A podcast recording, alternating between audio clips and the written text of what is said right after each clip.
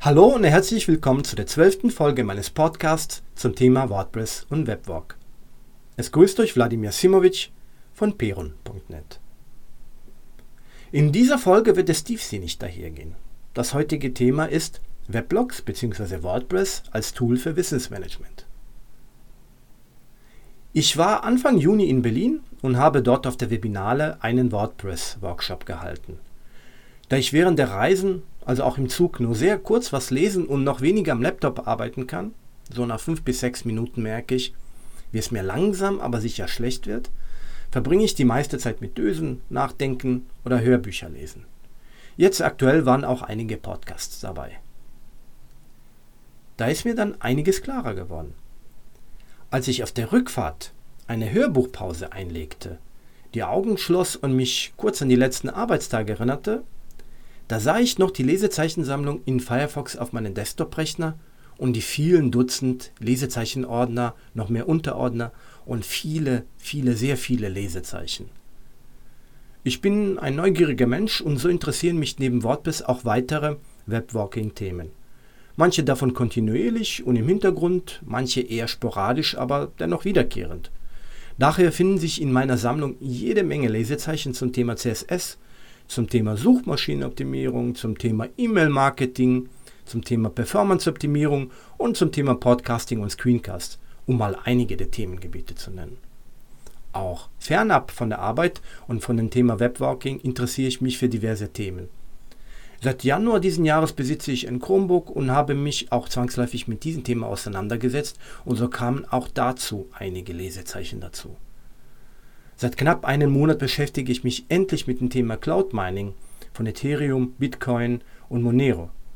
Seit einigen Jahren betreibe ich wieder Krafttraining und zwar in Hauptsache mit Eigengewichtsübungen. Und wenn nach der Beschäftigung mit der Familie und nach der Arbeit noch irgendwann Zeit übrig bleiben sollte, dann ist das auch das Thema Computerspiele dran.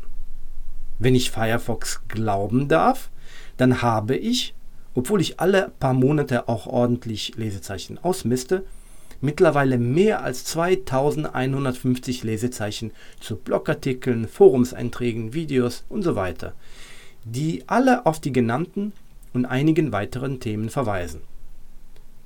Während ich also im Zug saß und sich vor meinem geistigen Auge die große Lesezeichensammlung immer weiter verzweigte, merkte ich, dass ich mit vielen Lesezeichen nichts anfangen konnte. Zum einen, weil die nicht mehr wirklich aktuell waren, und bei vielen war ich mir nicht mehr sicher, warum ich die eigentlich gespeichert habe. Dagegen kann ich mich an die allermeisten Blogartikel, die ich veröffentlicht habe, deutlich besser erinnern und diese auch deutlich besser finden. Obwohl die Zahl der Blogartikel, wenn ich die geschlossenen Projekte mitrechne, ungefähr gleich hoch sein sollte. Aber warum ist das so? Das ist schnell erklärt.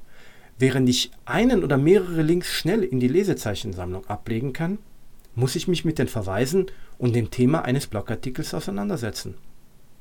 Nehmen wir mal an, du schreibst einen Blogartikel zu einem bestimmten Thema und hast dazu im Vorfeld auch ein paar Links gefunden. Um im WordPress-Universum zu bleiben, nehmen wir mal an, es geht um das Thema Child Teams. Du findest also einige Links zu diesem Thema. Beim einfachen Abspeichern in die Lesezeichensammlung sind die schnell außer Augen und somit aus dem Sinn. Möchtest du das Thema aber verbloggen, dann musst du dich intensiver mit den Quellen auseinandersetzen. Anschließend testest du selber die Anleitungen und Tipps der anderen durch, fasst das Ganze in eigene Worte zusammen und erreichst damit zwei sehr wichtige Sachen.